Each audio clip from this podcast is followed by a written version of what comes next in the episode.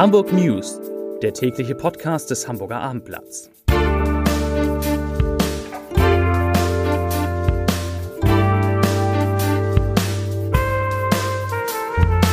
Moin, mein Name ist Lars Heider und heute geht es um das neue Schiff von Weltumsegler Boris Herrmann, das in Hamburg getauft wurde. Weitere Themen.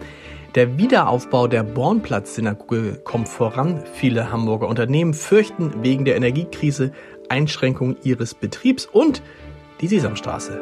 Annie und Bert kommen ins Museum. Dazu gleich mehr. Zunächst aber wie immer die Top 3.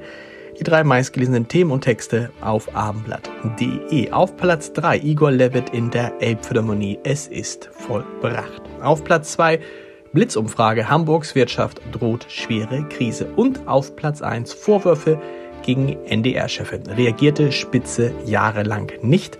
Das waren die Top 3 auf abendblatt.de. Der Hamburger Senat und die jüdische Gemeinde haben heute eine Machbarkeitsstudie zum Wiederaufbau der Bornplatz-Synagoge vorgestellt. Bürgermeister Peter Schenscher sagte, es solle auf dem Platz wieder ein Ort des jüdischen Lebens entstehen und die Machbarkeitsstudie habe erwiesen, dass das auch möglich sei. Der erste Vorsitzende der jüdischen Gemeinde, Philipp Strichhardt, sagte, dass es sensationell sei, dass ganz Hamburg mit seiner Gemeinde den Bau wolle. Wolfgang Lorch vom beauftragten Frankfurter Architekturbüro Wandel Lorch Götze Wacht stellte dann verschiedene Varianten vor, wie die aussehen. Kann man sich auf abendblatt.de oder im Hamburger Abendblatt angucken. Es soll demnach zwei Synagogen geben, eine für die orthodoxen und eine für die liberalen Juden. Oberbaudirektor Franz Josef Höhing sprach von einem Ensemble, das hier entstehen könnte. Diese Umfrage übertrifft die schlimmsten Erwartungen. Jedes dritte Hamburger Unternehmen fürchtet Betriebseinschränkungen durch die hohen Energiekosten und die Energiekrise. Das ergibt eine Umfrage der Handelskammer Hamburg. 42 Prozent der 2450 befragten Firmen sehen ihre Zukunft am Standort aufgrund des aktuellen Energiemarktes gefährdet. 42 Prozent. Jedes dritte Unternehmen spürt das Risiko, ganz oder in Teilen aufgeben zu müssen. Betrachtet man das produzierende Gewerbe, sieht man dort mehr als die Hälfte der befragten Firmen, die sagen, dass es ein reales Risiko gäbe, dass sie ihre Geschäftstätigkeit zumindest in Teilen einstellen müssen. Malte Heine, der Hauptgeschäftsführer der Handelskammer Hamburg, sagt dazu, ich zitiere, Viele Industrie Industriebetriebe werden ihre Produktion nicht wieder hochfahren können, sofern sie den Betrieb mangels Gas und hoher Energiepreise einstellen müssen.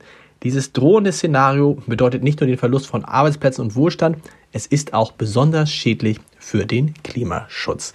Zitat Ende.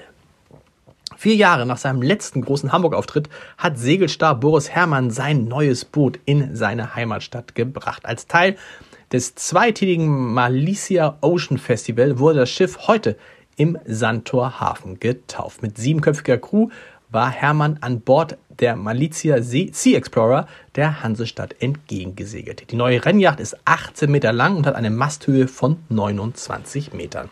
80.000 Design- und Bootsbaustunden sind in das viele Millionen Euro teure Objekt vom Typ Imoca geflossen, das nun im Einsatz über Jahre optimiert wird. Das Boot sei eine neue Welt, sagt Hermann, und es sei eine gute Welt.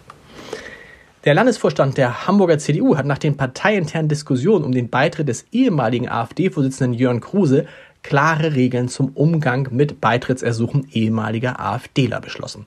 Der Vorsitzende der CDU-Fraktion in der Bürgerschaft, Dennis Thering, sagte, dass, ich zitiere, in Zukunft in solchen heiklen Personalfragen der Landesvorstand beteiligt wird. Zitat Ende. Der Landesvorstand sei dem Vorschlag vom CDU-Landeschef Christoph Ploss und von ihm, von Thering, gefolgt.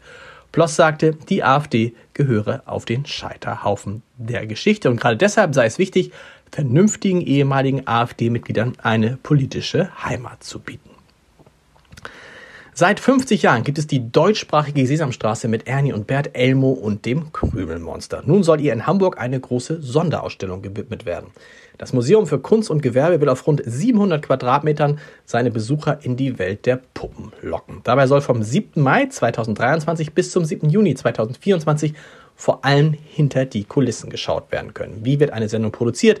Wie entstehen die Kostüme, die Puppen und die Kulissen? Und wie werden die Musikstücke entwickelt? Wer macht das alles? Und was hat sich eigentlich im Lauf der 50 Jahre verändert? Alle diese Fragen sollen in Sesamstraße 50 Jahre Wer, wie, was beantwortet werden. Wie gesagt, die Ausstellung im nächsten Jahr beginnt sie im Museum für Kunst und Gewerbe. Zum Podcast-Tipp des Tages. Ein Abspielgerät, eine Figur. Wir sind irgendwie im Umfeld der Sesamstraße. Das ist kurz gesagt die Geschichte der Tony-Boxen.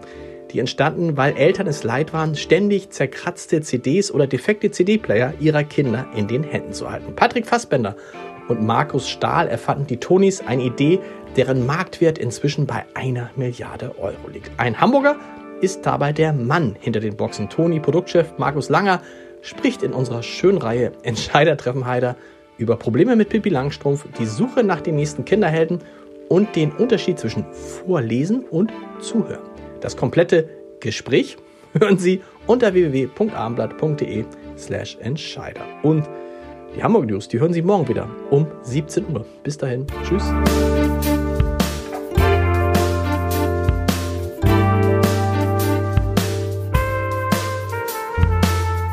Weitere Podcasts vom Hamburger Abendblatt finden Sie auf abendblatt.de slash podcast.